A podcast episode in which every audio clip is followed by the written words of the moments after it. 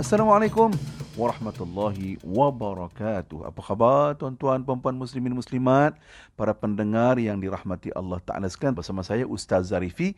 Tentunya ya, tanyalah Ustaz di Britain FM.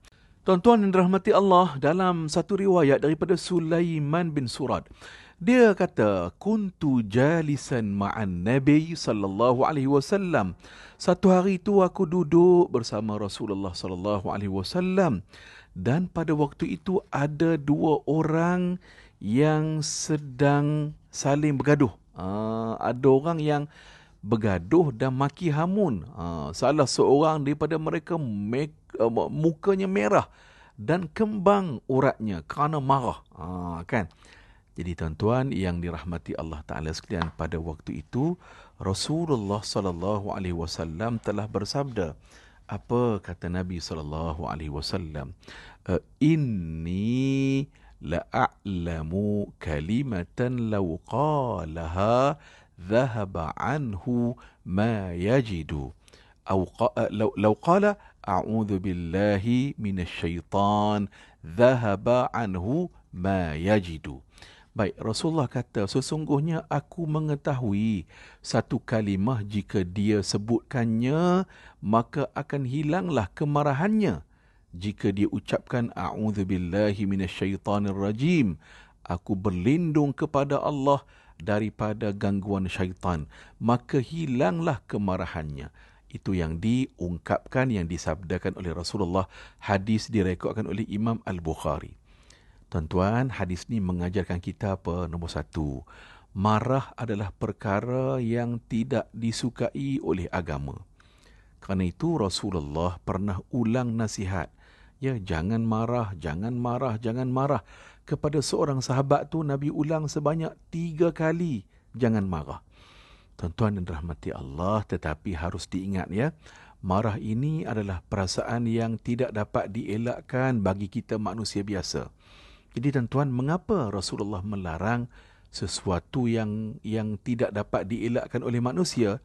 Sebenarnya hadis yang melarang marah ini bermaksud melarang mendedahkan diri daripada sesuatu yang boleh menyebabkan kita marah.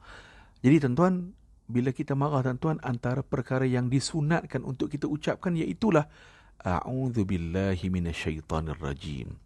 Ya kita berlindung dengan Allah daripada syaitan yang direjam. Ya, kita berlindung kepada Allah daripada gangguan syaitan. Sebab apa tuan-tuan? Marah itu daripada syaitan. Dan marahlah yang menjadi penyebab kepada pelanggaran hukum hakam Allah. Ya, Karena itu tuan-tuan, dalam sebuah riwayat kan, um, uh, Nabi anjurkan kepada kita bila uh, apa bila kita marah tu maka berwuduklah. Sebab apa tuan-tuan? Inna syaitana khuliqa minan nar wa inna ma tudfa'u an-naru bil ma'i fa idza ghadiba ahadukum falyatawadda. Sesungguhnya marah itu daripada syaitan dan sesungguhnya syaitan itu daripada api. Sesungguhnya api dipadamkan dengan air. Apabila salah seorang daripada kamu marah, maka hendaklah dia berwudu. Ha, ini kaedah pertama. Kalau marah, ambil wudu. Ya, ambil air sembahyang. Yang kedua, tuan-tuan, kalau marah juga, tuan-tuan, antara yang Nabi syurkan kepada kita, diam. Ha, ya, kita diam. Apabila kita, apabila salah seorang daripada kamu marah, Nabi kata, fal yaskut. Diam, diam, diam. ya.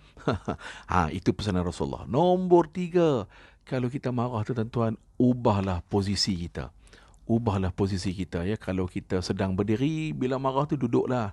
Bila kita kalau lepas duduk tu tuan-tuan tak berhenti marah lagi. Marah meluap-luap.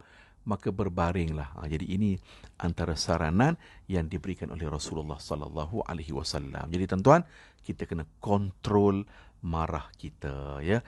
Marah boleh tapi biar pada tempatnya. Jangan marah kerana hawa nafsu.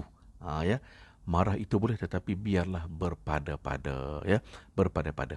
Jadi tuan-tuan dan rahmati Allah mudah-mudahan peringatan kita ini ia memberikan manfaat kepada kita semua dan tuan-tuan mudah-mudahan Allah Taala berikan kebaikan kepada kita semua. Yang baik datangnya dari Allah, yang kurang dan lemah tu datang dari kelemahan diri saya.